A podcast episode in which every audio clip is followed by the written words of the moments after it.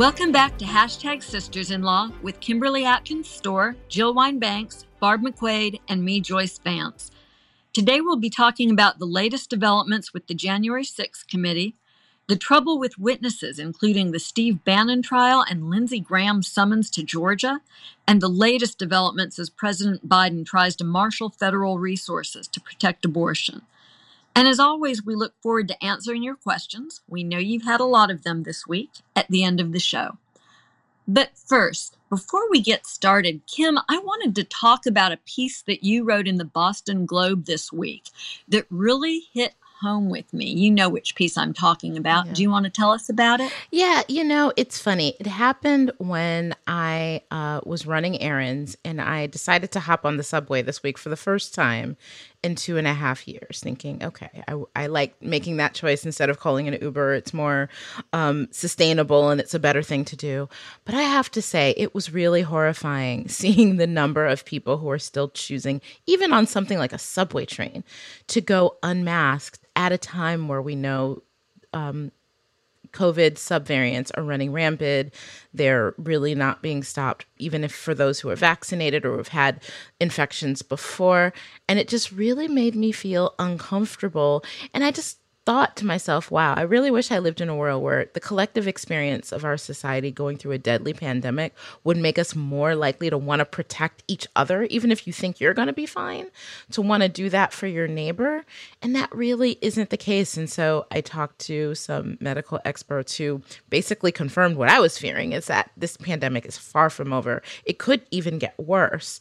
But the fact that all the mitigation efforts now are so difficult, if not impossible, to reimpose.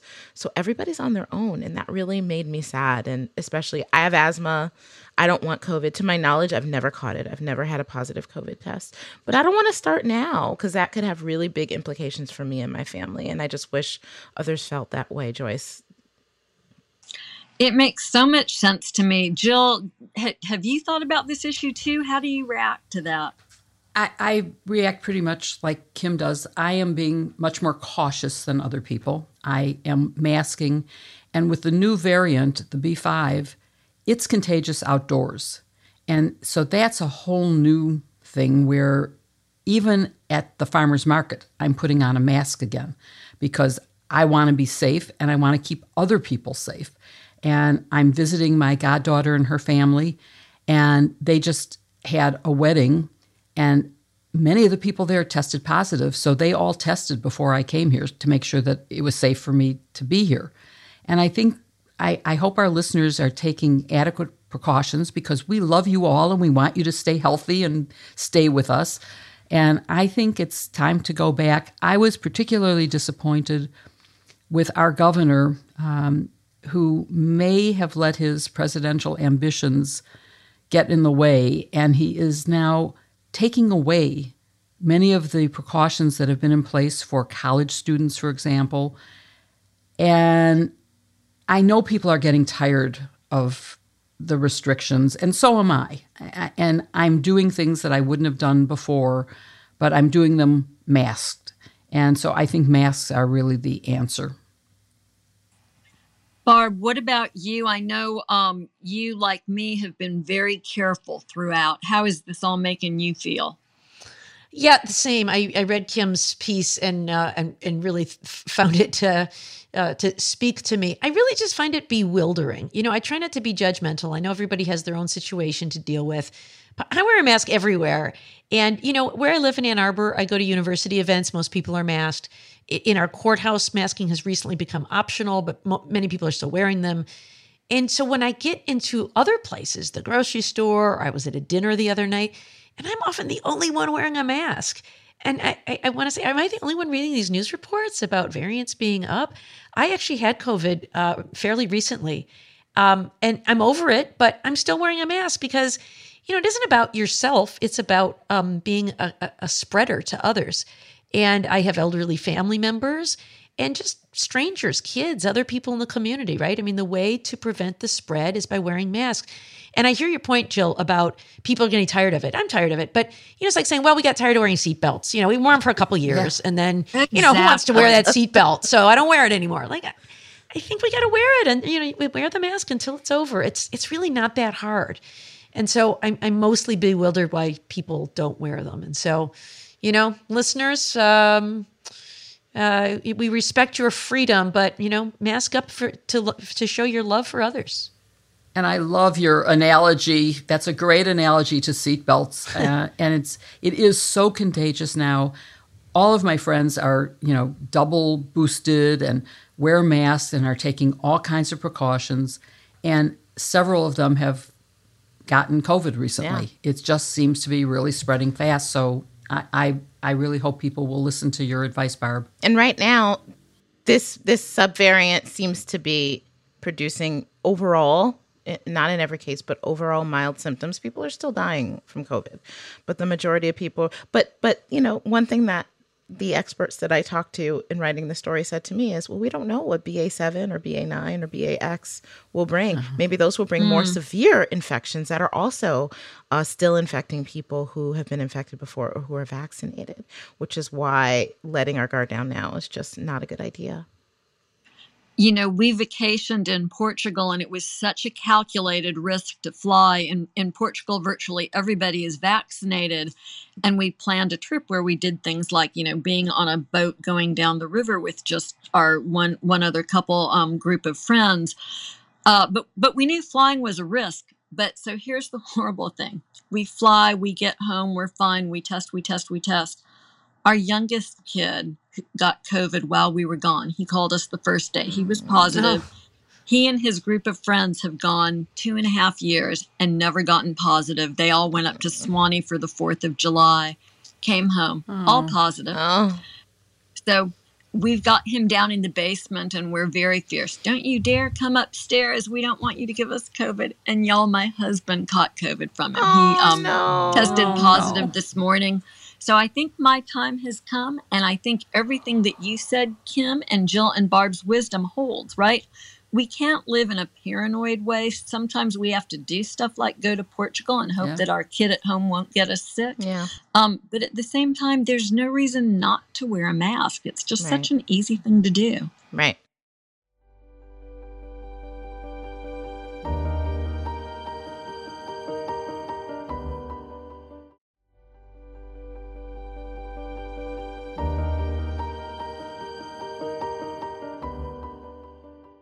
This week, the January 6th committee had another blockbuster hearing, this time focused on the role of domestic extremism in the planning and violence of the 6th.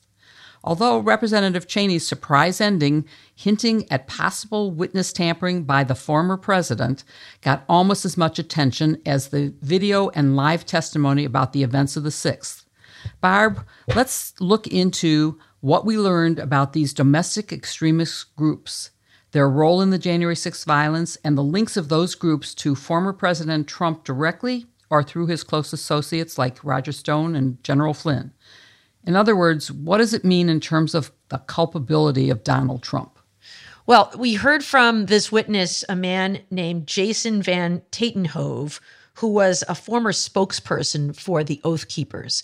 And, you know, as an insider like that, he was able to explain what the Oath Keepers are all about um, and he said, "There, make no mistake, they are a violent militia group. They want to start a war. They fantasize about a fight like that. They call themselves the Oath, Oath Keepers because they recruit mostly from former law enforcement and military members who took an oath to support and defend the Constitution. But they have this really warped view of uh, of, what the Constitution says, um, in that they, uh, Stewart Rhodes, who is their leader, according to um, the witness, said that you know he very much wanted President Trump to invoke the Insurrection Act and then call them up to active duty on January 6th so that they could fight back against the insurrection, meaning the vote in the Capitol. And so, just a completely backwards view as to who were the insurrectionists uh, and, and who were the militia. But, you know, th- th- these are not uh, the National Guard militia that is referred to in the Second Amendment. These are private armies, and there is nothing legitimate about them. Um, and to get to your question about connections to Donald Trump, you know, we saw some really interesting things there. We saw uh, Roger Stone, a close associate, someone who was in the Trump war room at the Willard Hotel on January 5th and 6th, um, taking his own uh, initiation oath uh, as a member of of one of these groups. He talked about how I'm a Western chauvinist and I refuse to apologize for my contributions to the modern world. Uh, Stewart Rhodes, the leader of this group, was on an encrypted chat that called itself Friends of Stone. And boy, I'll tell you what, if I were the Justice Department, I would do everything I can to get my hands on that encrypted chat because the Oath Keepers and the Proud Boys have been charged with seditious conspiracy. This is a very, very serious charge. This is the closest charge we have in non wartime with a, a, declared war with a foreign government uh, to treason. It says that it is the use of force to oppose the government of the United States. And the Oath Keeper group and the Proud Boys group have been charged with that for not just showing up at the Capitol and getting a little out of hand, but plotting, surveilling, leaving weapons surrounding the city so that they could be brought in, uh, forming formations they called stacks, one that was looking for Mike Pence, another that was looking for Nancy Pelosi. If you can connect up Donald Trump to those groups and you know, supersede the seditious conspiracy indictment to add people like Roger Stone and even Donald Trump. Woo, that is, uh, you know, the grand slam home run of all criminal charges. You know, Barb, it's so fascinating that you say that because DOJ already has cooperators in that case. There's an, an mm-hmm. Arab, Alabama man uh, named Joshua James who's cooperating, and, and two more a, a Georgia and a North Carolina man, so three Southerners. And I'll be interested whether we'll learn details as to whether the DOJ has been able to get into the chat through them, because I think you're dead on the money about what matters here. And I'm hoping the Department of Justice is listening because they should be getting into that. And they should be following the advice of Van Tatenhove, who said, let's not mince words. These are violent militia. And uh, I'm going to put that on my uh, Twitter feed under hashtag say this, not that. Do you have do you have a violent militia pin, Jill? I don't. oh, we look, need to get Jill you a militia pin. I need a militia pin. Violent or, militia. Yeah, I don't know. A violent militia. Yes. Well, there is no other kind, as far as I can tell. Kim, let me ask you. We've known for years that the domestic threat to our democracy is greater than the foreign one. So why is our federal response still focused on foreign threats not just our federal response, but our federal laws? And how did the FBI miss the specific warning signs of the impending violence of January 6th? Yeah, this is a great question, Jill. And it's something I have been uh, looking into and reporting on for several years. For the past, uh, you're right, for the past several years, if you look at the FBI threat assessment that's done every year, they have been saying, even during the Trump administration, even though they tried to downplay it a little bit, that the greatest terrorism threat to Americans are domestic. In fact, it's domestic extremism coming from the right wing. Um, and that was again tried to tried to be downplayed in the last administration but that has been factually the threat. But since 9-11 after 9-11 the federal government really uh, prioritized fighting terrorism as a top priority. And given uh, what happened on 9 11, it was really focused on foreign terrorism. We got new laws, including the Patriot Act, uh, which expanded the ability to uh, investigate and charge uh, on domestic terror charges. But at the same time, the there was a lack of attention, a lack of adequate attention being played, being paid to domestic extremism, even though it was growing, whether it was from certain militia groups, anti-government groups, uh, hate groups, white supremacist groups. They're not um, all all homogenous, but they are all dangerous. And we can see on January 6th, where a lot of these groups coordinate and come together, what the impact should be. So I've talked to a lot of people. Some call for new laws, uh, point to the fact that domestic terrorism is not a federal crime. That's not something that can be investigated or charged. And so they believe that that hamstrings um, federal investigators. Others I talk to say, you know, no, we don't need new laws. What we need is for the FBI to prioritize the laws that we already have, things like seditious conspiracy, and investigate and charge them. And most of all, for the FBI to collect and publish data on far right and other domestic violent uh, incidents and other domestic extremist groups and have a coordinated counterterrorism oversight function happening with federal agents agencies in a way that isn't happening right now. They say it's not a matter of not having resources or not having the laws. It's not having the will. It's not having the organization.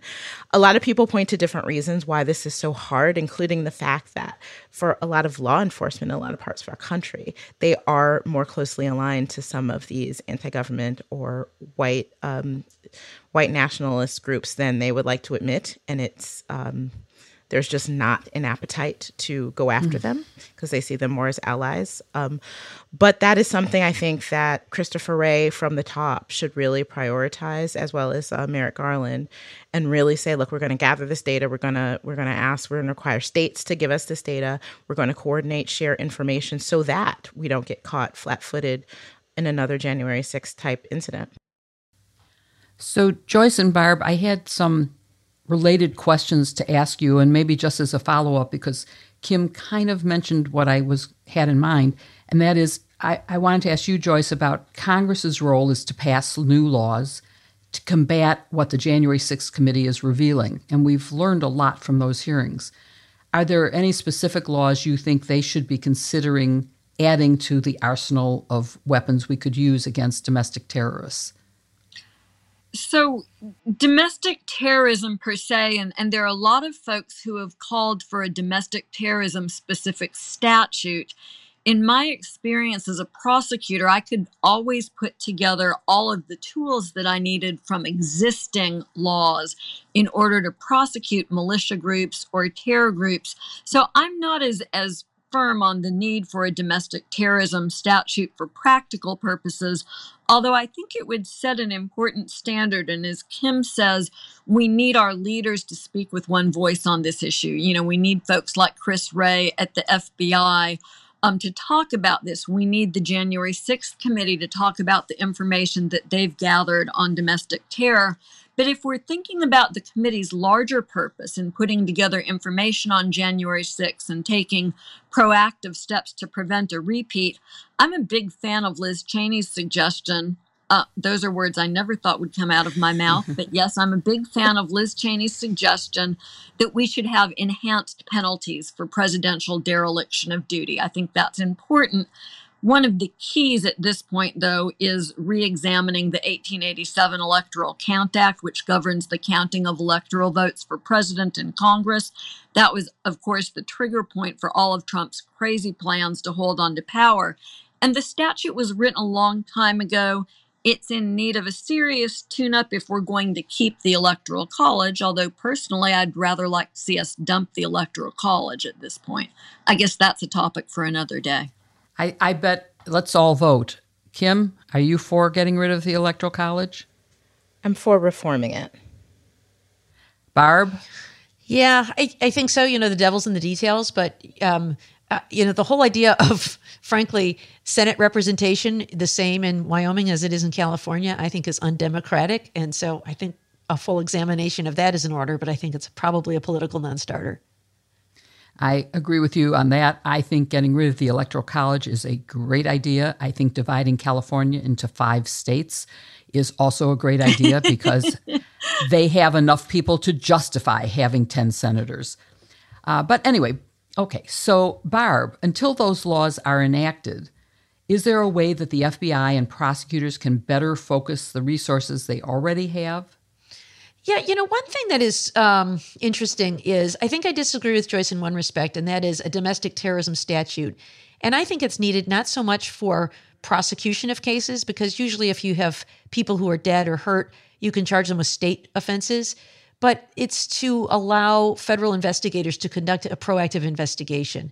If there is an investigation into a domestic terrorism group because they're planning something violent, then you can use a lot of surveillance tools. You can use wiretaps and use informants and uh, all kinds of things that can help disrupt an attack before yeah, it but we've always been able to do that, right? When we did KKK cases, when we had sovereign citizen cases, um, I never had trouble getting the authority that I needed. So I, don't have a, tr- a problem with doing it. I'm just not sure. Like, tell me what tools it would give me that I didn't already have. Well, I'll tell you, I had cases involving mass shootings that there was no federal offense for. And so there are a lot of times when these cases evade federal in, in investigations because there is not a federal offense on the table, or the only offense you can look at is you know a weapons offense as opposed to something that encompasses the full uh, scope of their conduct, which is you know I would say parallel to the international terrorism statute, which is violent conduct designed to mm-hmm. the loss of human life with a political motivation that instead of transcending national boundaries transcends state boundaries. But you know, one area, Joyce, where I think you could do this work that they just haven't, and this may maybe requires more of a culture change at the FBI, which might be easier to achieve than uh, a domestic terrorism statute, which will certainly be. You know, it's hard to pass anything through Congress these days, let alone something that you know both the left and the right has, I think, legitimate concerns about civil liberties violations. But one area um, you may recall when Chris Wray ch- testified, and also Jill Sanborn, a high level official at the Justice Department, they were asked how how is it that you didn't know about January sixth? And they said things like, "Well, we can't just go in willy nilly and you know look at people's communications. We don't have the ability to do that." Um, and that's really not quite right. But Mm-mm. it is because I think they put such kid gloves on areas involving civil rights violations. And I also think it's because they don't investigate civil rights violations as robustly as they investigate terrorism. In terrorism cases, they are prowling around in chat rooms. They are, if they see something troubling, they introduce an informant and they start talking to that person. And then the person says, let's DM on Twitter. And then they do that. And the person pretends to be, you know, a, uh, uh, a, a, a, a, uh, someone who's like-minded, a fellow traveler. Um, and you don't see that in the civil rights arena when somebody's in a hate crimes group. And it's because they are really hands off because of concerns about First Amendment um, uh, rights. That if someone is expressing ideology about white supremacy or something of the like, that they should leave hands off.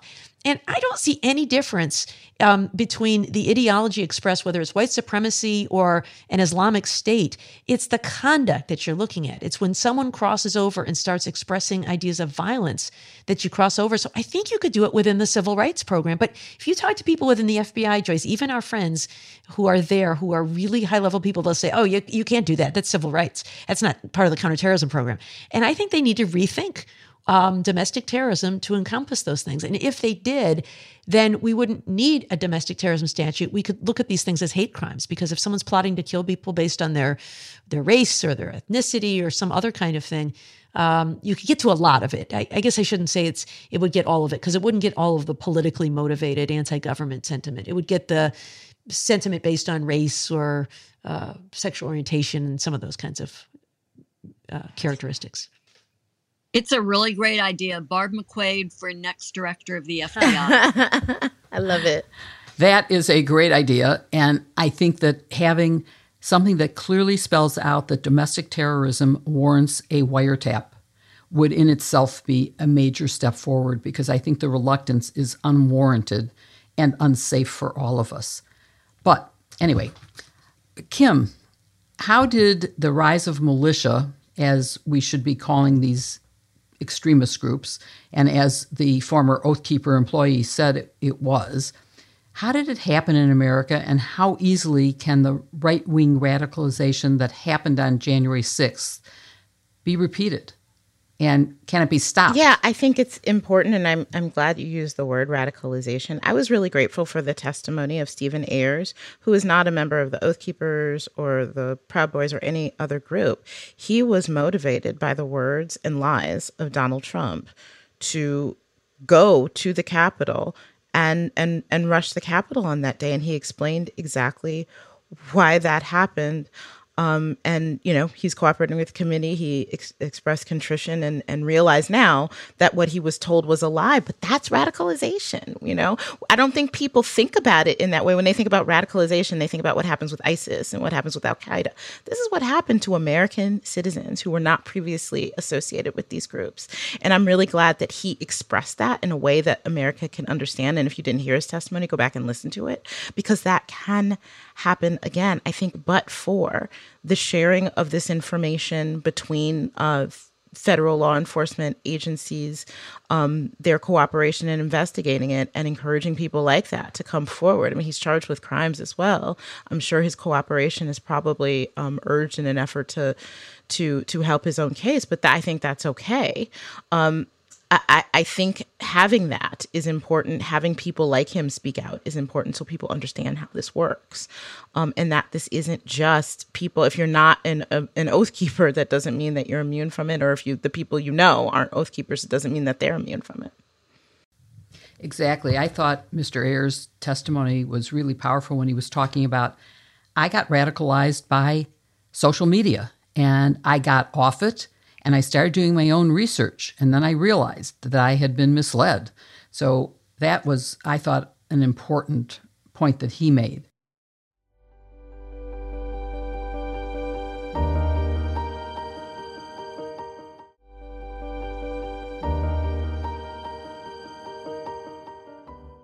Well, Steve Bannon's trial is set to begin this week. That really is a pass the popcorn moment, I think. He's charged with contempt of Congress. And I have a popcorn pin. Beautiful. well, you should be wearing it. Um, but it seemed like a good time to discuss some witness issues that have been in the news. You know, for Bannon, of course, he refused to comply with that subpoena to testify before the January 6th committee back in October, asserting executive privilege. Um, we've also now seen Senator Lindsey Graham challenge a subpoena from Fulton County uh, DA Fani Willis on the basis that it is privileged under the speech or debate clause of the Constitution.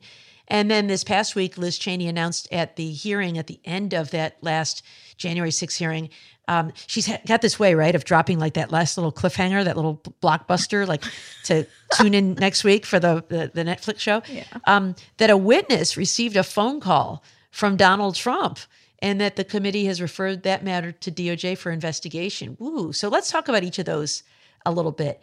Um, Jill, you're our executive privilege expert, having participated in the case that defined executive privilege in the U.S. versus Nixon case. Um, based on the court's recent rulings there in Washington, um, does Bannon have any defense under executive privilege? No, he does not. and to put it simply, um, and the judge was actually quite clear, and the defense attorney said, What's the point in going to trial here if there's no defenses? And uh, I would answer Mr. Schoen that maybe there isn't a point and it's time to plead guilty. Um, the judge's order in the Bannon case just repeated everything that we know about executive privilege. And I, I'm bet that everyone listening knows all these rules, but there is a crime fraud exception, which this would probably fall into. It's a privilege that belongs to the current POTUS, not the former POTUS, so there never was a possibility. And the times involved here, Bannon was not an employee of the government. He wasn't in a position that you could have asserted executive privilege, even if it had happened while Donald Trump was president. So there's a lot of reasons why there's no privilege here and that it was absurd. And then finally, of course, even if there was privilege, it doesn't mean you don't have to show up, that you can just thumb your nose and say, This is going to be the misdemeanor from hell. And I'm going to make sure that we call in everybody from the January 6th committee and Nancy Pelosi. And he would have had to go in and, in response to a question, say, I claim privilege as to that. And then there's also the reason that Donald Trump says he didn't actually ever invoke privilege for Bannon. So I don't know if he's throwing Bannon under the bus, but it certainly sounds like that to me. So in this case, as in the Nixon case, the final thing is that in a criminal proceeding or in a Senate hearing or a House hearing, the public interest will outweigh the privilege, and it can be waived as it was in Watergate. The president was told he had no privilege because it was too important, and the evidence needed to be presented in our criminal case. And the same would hold true here. Yeah, this is what we used to refer to in my former office as a slow motion guilty plea. Like, you know, he even said, Well, there's no defense yet. What's the point of going to trial if there's no defense? And the judge is like, Well, yeah, exactly. You know, you have a right to plead guilty if you want to. we'll see how that goes. Well, next let's talk about Lindsey Graham's argument. So the privilege arguments keep getting, you know, more and more creative, shall we say? Um, he has said that he is shielded from testifying in uh, Georgia there by the speech or debate clause. Kim, what on earth is the speech or debate clause, and does Graham have any argument here? So, the speech and debate clause basically shields lawmakers from liability from what they say and do based on their actual legitimate legislative activity. So people can be rhetorical when they're giving a speech on the House or Senate floor, right? And they can't be sued for libel or something based on that. They can uh, debate each other, and those debates can get heated, and and um, they can't really be if it's in advancement of of legislative purposes, which is pretty broad.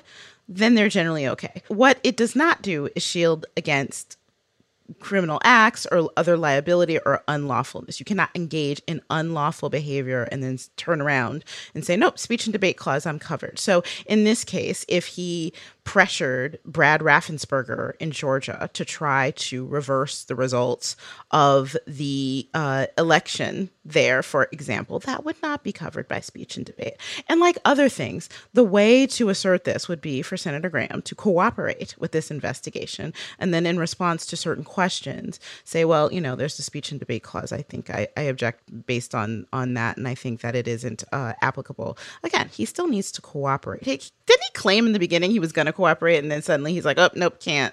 I'm, I'm, a, I'm a senator, so peace out." No, it doesn't work that way. peace out. You know, it's kind of like saying, um, you know, when I play Monopoly and I get this get out of jail free card, I get to present it, and I actually get out of jail free in the game of Monopoly. And yeah. then it's like he's out in the real world and saying, "Oh, look, I have this card. Doesn't this keep me out of jail for free?" Like, no, that's a game. Wrong venue. Go back and play your little game. Doesn't work here. Yeah. Uh, yeah, I, I fully expect uh, him to have to testify. All right, now, Kim, is it speech and debate clause or is it speech or debate clause? What's your so that's what's, what's the debate? that's a good question. I have always said speech and debate, and I'm looking at Congress's own website when they're talking about how it applies to members of Congress, and they say that it's the speech and debate clause. Mm-hmm. The actual language of the Constitution says something different. Um, I believe that you you took a look at that, Barb. Yeah, that does say speech or debate, but I think mm. you know mm. you'll hear people talk about it either way, and don't let anybody um, tell you they know the right answer because it's, it's referred to as both. The, the text is speech or debate. If you're a textualist, I guess you say speech or debate, but a lot of people refer to it as speech and debate. So I think they're both right. So, Barb, the bottom line, though, Barb, is that it doesn't matter whether it's speech and debate or speech or debate. It does not apply to a Graham phone call by Lindsey Graham yeah. to Brad Raffensperger. Yeah. No how, no way. I'm with you, Jill. All right. Well, finally, um, let's get to the last one. Joyce, what do you make of Liz Cheney's statement about the call a witness received um, from Donald Trump? She said at the end of the hearing there, and, and then further saying that it had been referred to the Justice Department for investigation. What's your What's your take on that? Yeah, I mean, this is so interesting, right? Because it could be a crime, but we can't really say whether it is or not based on the limited information we have. The the baseline is that Trump reached out to a former support staff person in the White House. And that's pretty interesting because this was a guy who barely talked to his kids, right? I mean, there was that whole thing on January 6th where the kids had to call Mark Meadows to get in touch with him. So it, it's sort of hard to believe, you know, that he was just reaching out to somebody on the support staff. Um, at this point in time. But but here's the problem and Barb you and I have talked about this a little bit if DOJ was treating this like a criminal investigation, it seems really unlikely to me that Liz Cheney would have raised it so quickly at the hearing. Um, and DOJ would have actually been following up with some sort of sort of a covert phone call. If if somebody had brought this to us when we were prosecutors, I think we would have said, "Great, let's wire the target up and have him return the phone call and see what we can get on tape." Um, and maybe that did happen and very quickly, and then Liz Cheney spoke about it. But I'm sort of reading the fact that she spoke about it as at least some indication that DOJ is not pursuing this. And, and that raises my eyebrows a little bit because if this had been any defendant, just, you know, a drug case or a bank robbery or anything like that where this was happening, your hard instinct as a prosecutor is to follow up on witness intimidation. And it's the kind of thing where I have seen prosecutors skip Friday afternoon drinks after work, you know, for everybody to stick around and circle the wagons and protect our witnesses. So uh, I think that um, this is a little bit concerning. I hope that DOJ acted very quickly and we'll wake up one morning to some sort of a um, conclusion to this setting, but I've got to say I'm not sure at this point. The statute is very broad and expansive, though. 18 USC 1512 typically covers witness tampering, witness intimidation, and it's important to note that it's broad enough to uh, cover an unsuccessful attempt to intimidate a witness. It would cover any kind of effort not only to prevent testimony, but to influence testimony, to alter testimony, even merely seeking to delay testimony can, can ring the bell under this statute. So lots of latitude for prosecutors to run here if they're inclined to. Yeah, and I also think you don't have to look at this in a vacuum. You know, I, I know it's certainly not enough to say Trump tried to call somebody, therefore it's obstruction of justice. You know, that alone is not going to be enough. But I do think there's value in investigating. I mean, imagine if it's somebody that he's never called before. You know, I'm the coat check guy. Um, but I saw something and testimony came up uh, about a story, and Trump's thinking, who else was there? Oh man, the coat check guy was there. I, don't, I gotta make sure the coat check guy doesn't talk. He's never called the coat check guy in his life. And, you know, I, I, when people are in positions of power, I find so often that they are so arrogant that to them, the coat check guy is just invisible. And so they say all kinds of things, blatantly incriminating things in front of the coat check guy because they they don't see him. They're invisible to them. They're unimportant. They're insignificant. They, they barely exist.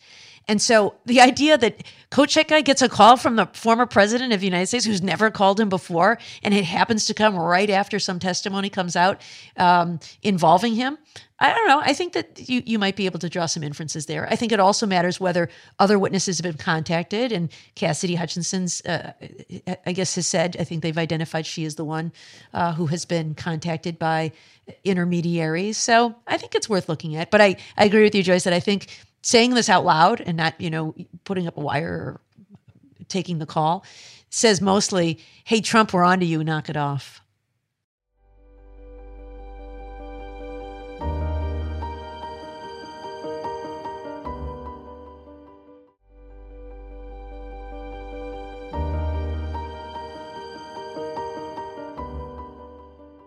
Since the Dobbs decision struck down Roe v.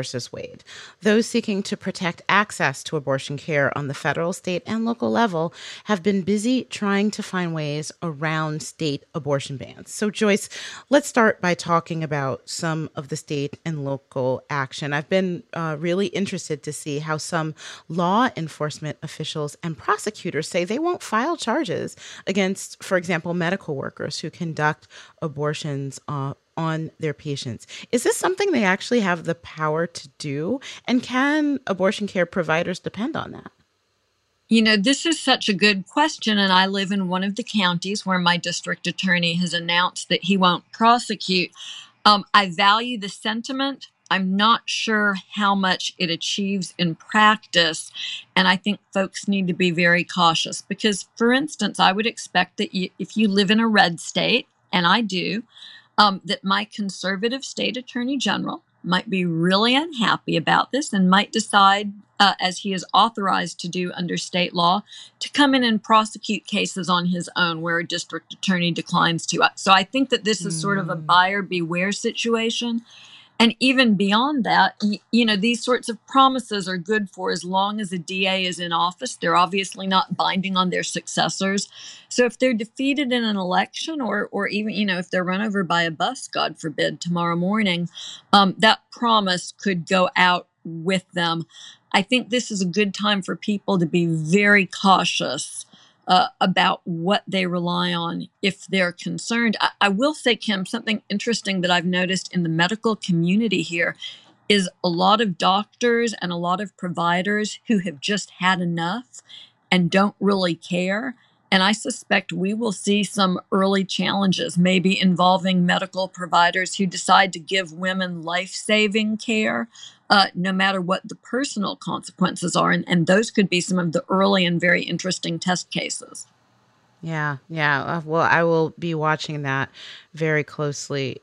Jill, I want to talk a bit about what's happening at the federal level. I mean, this week the House passed a bill to offer some protections for abortion rights, but it's not expected to go anywhere in the Senate with the filibuster still in place.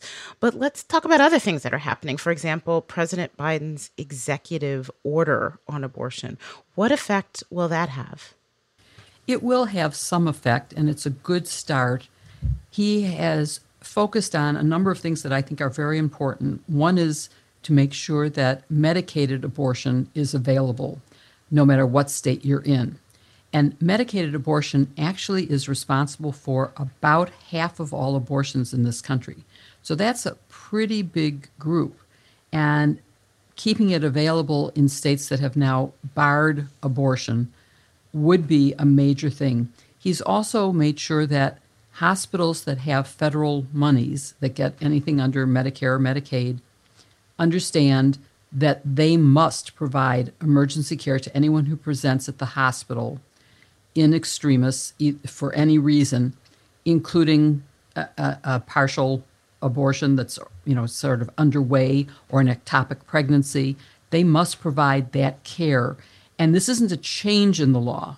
That was just sort of a reminder that was sent to hospitals that get federal money to remind them that they must allow doctors to provide those kinds of care. Um, and so those are are you know good things. There are a number of things that are happening um, outside of any of the things we've talked about. In addition to what the president has announced in his executive order, um, states and localities are taking some actions. Michigan, thank you, Barbara. We're very happy it's Michigan, has proposed an amendment to their own constitution to protect abortion. Proud signer of the of the petition right here. Did you? Oh, good for you. And well they have done. enough signatures to get it on the ballot. And I think it's going to play a pretty big role in the November election. So that's that's a pretty important thing. Um, although ballot initiatives have pros and cons, and they can get lost. And uh, Arizona tried one, but it was badly written, and it included a viability standard, and then they get challenged in court, and so that can be hard. Uh, it, it's always hard to change the Constitution.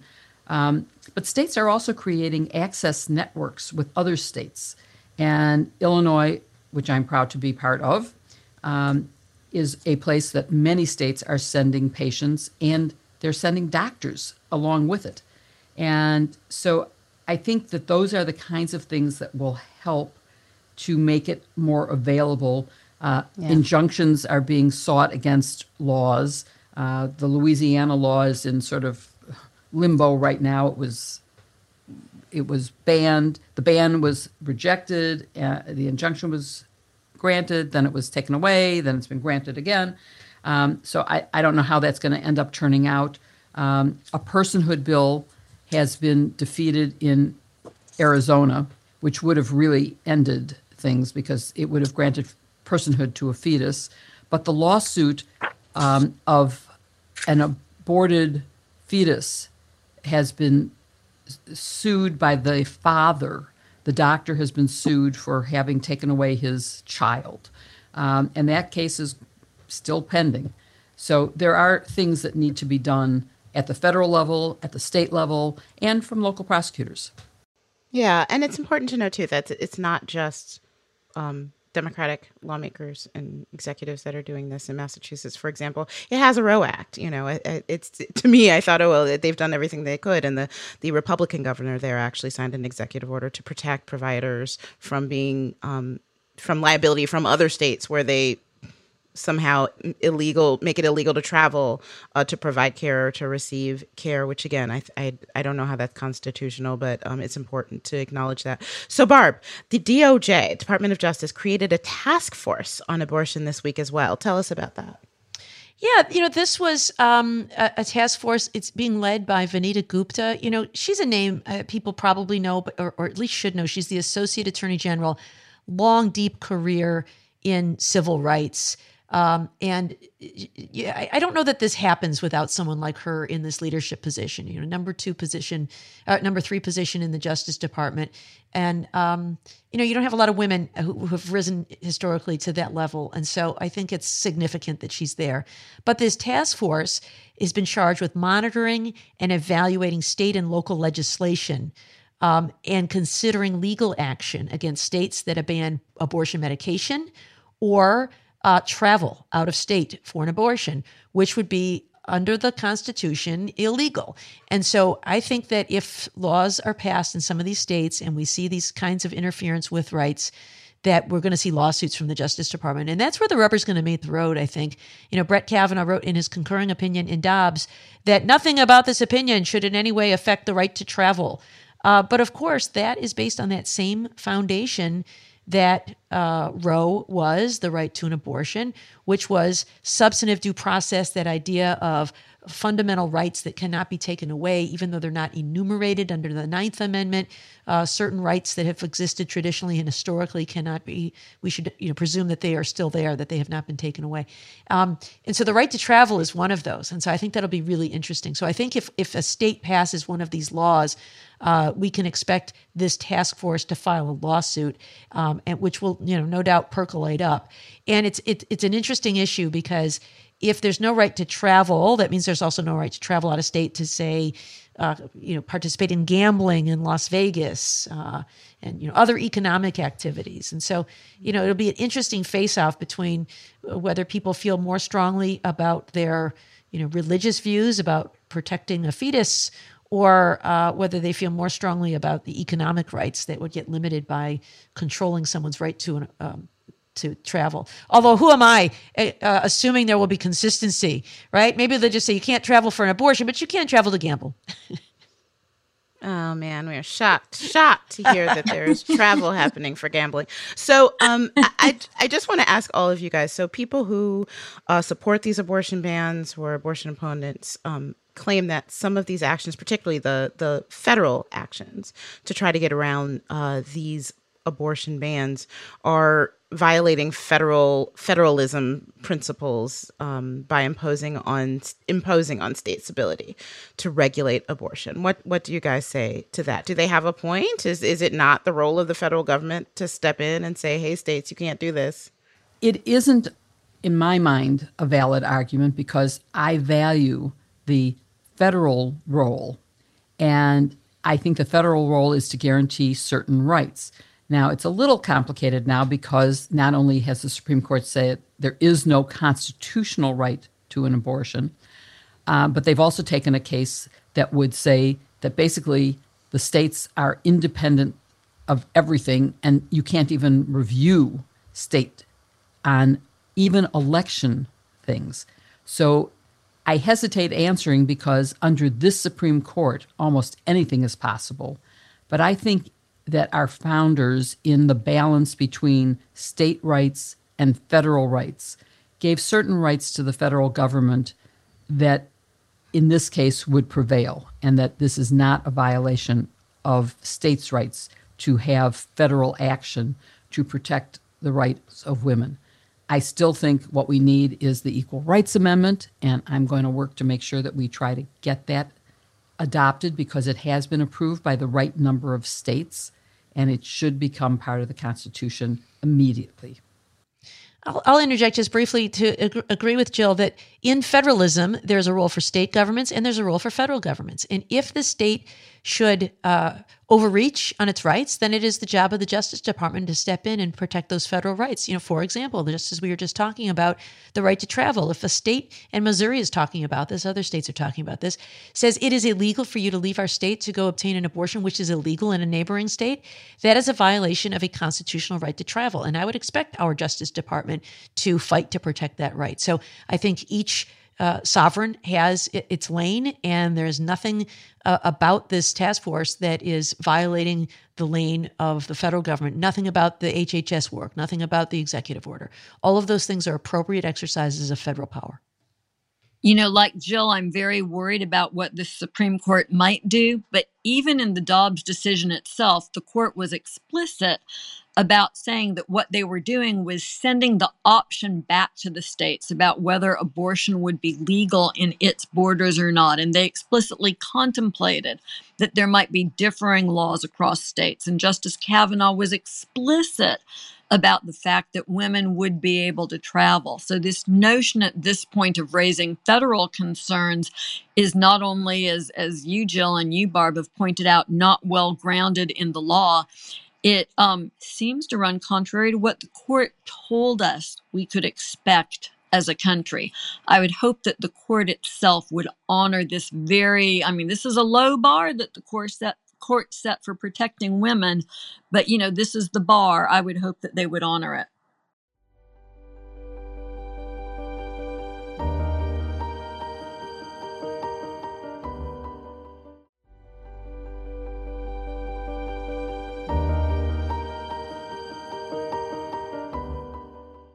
This has been one of those weeks that just elicits so many questions. I think that's why we've had so much to talk about today. Even for us, the questions just really come fast and furious in a week like this.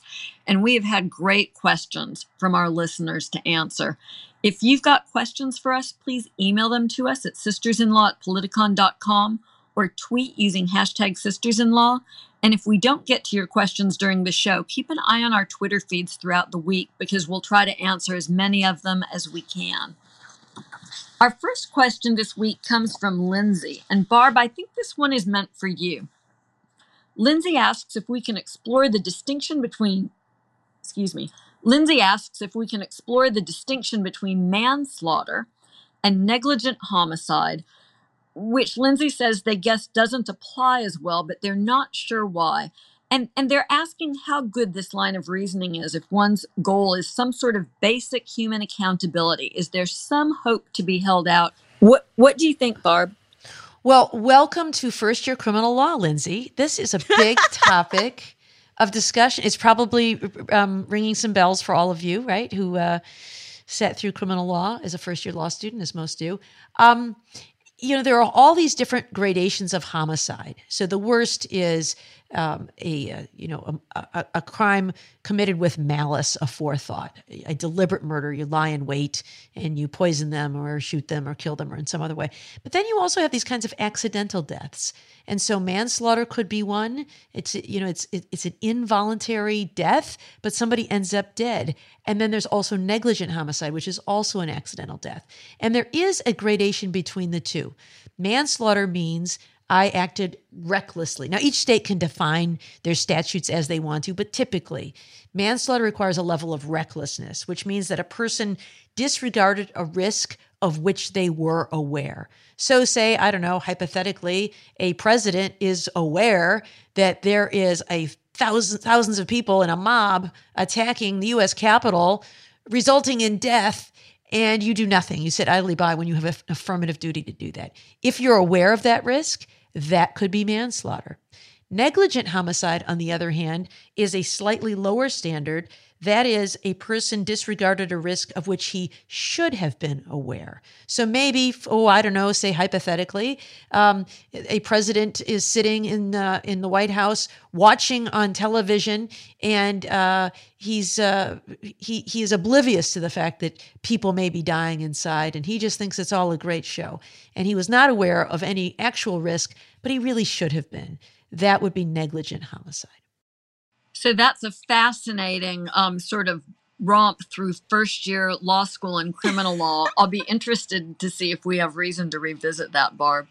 Um, our, our next question comes from Judy, and Judy says, Why is it that ignorance of the law is, quote, no excuse, yet we hear so much about needing to prove intent, especially when it comes to prosecuting Donald Trump? How is this not a double standard? different statutes, different standards, she asks. What can we tell Judy, y'all?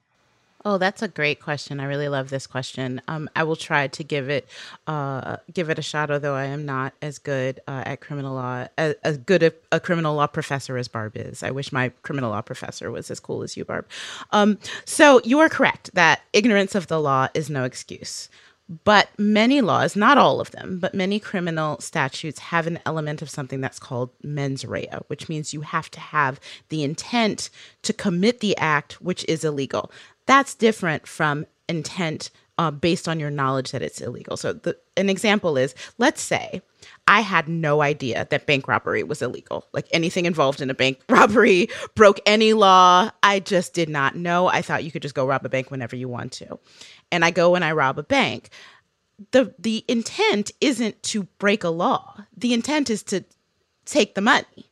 So as long as the uh, prosecutors prove the intent to commit the action of sticking up this bank and taking the money, that's the mens rea that's required, not knowing that it is illegal. So I understand how that's confusing, but they're two different things. Our last question is about a story I know we've all been following closely for the last 24 hours. This story that uh, the Secret Service reportedly, according to their inspector general, uh, that they deleted some text messages. And those text messages happen to have uh, been on January 5 and January 6. And so the question is what do you make of these erasures? Is there something nefarious or is it innocent? What do you think? There's no way it's innocent.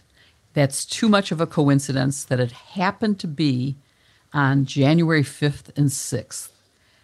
Yes, things can go wrong with computers. We all know that. And it is possible to lose maybe from one device, but they're not lost from the backup cloud or from the backup mainframe. I don't believe that that's possible. And it just, it's so weird. It's like the 18 and a half minute gap, which happened exactly at the moment in a tape of many, many hours. But the 18 minute gap was exactly when Watergate was being discussed. Everything else was fine on the tape. That's not an accidental erasure. It was obviously deliberate. Or like maybe the, what was it, how many hours was missing from the calendar. Um, that's not an accident when it's at a time that's already suspicious. So I would say that we have a lot to look at here. It's certainly investigation worthy, and that's what should be happening. It must be investigated. What do y'all think? Yeah, I, I agree. I think it's mighty convenient. I mean, we we don't we won't know until the investigation is complete. But yes, my thoughts when that happened were how convenient. Did you see the really over the top statement that the Secret Service communications director? It really sounded like it came from the pen of Trump. But you know, there's one thing in there, and you know, um, listeners always try to share with you thoughts about how to spot a bad argument, and one of them is this overly broad argument that um, maybe technically accurate, but I think potentially misleading. Um, it says that uh, the Office of Inspector General requested electronic communications for the first time on February 26, 2021, after the migration was well underway.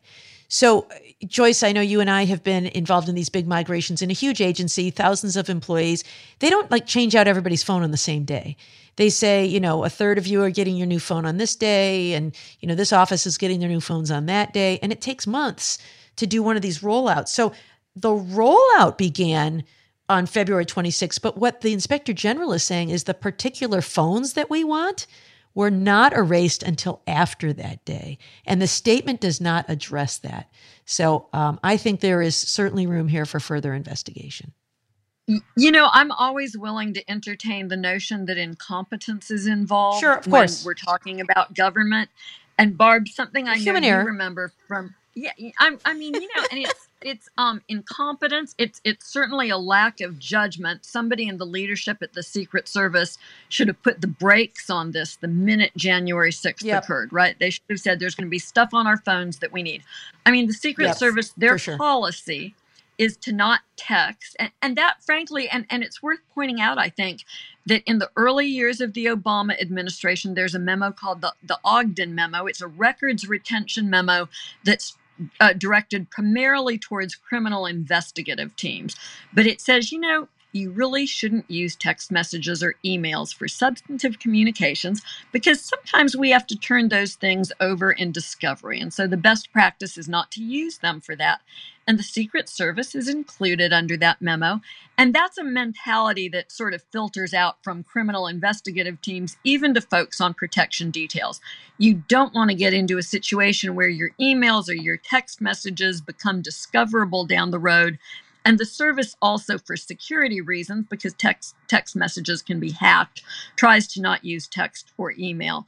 Um, but that said, and given the fact that government technology seems to always be a decade behind the private sector, it's really hard to believe that with all the experience that we had in like 2005 and 6 with these early rollouts um, of first generation you know well the old blackberries and first generation iphones that they haven't figured out by now that before you do um, uh, before you move to a new phone you back up all your data right? That's what you do at home when you get a new phone.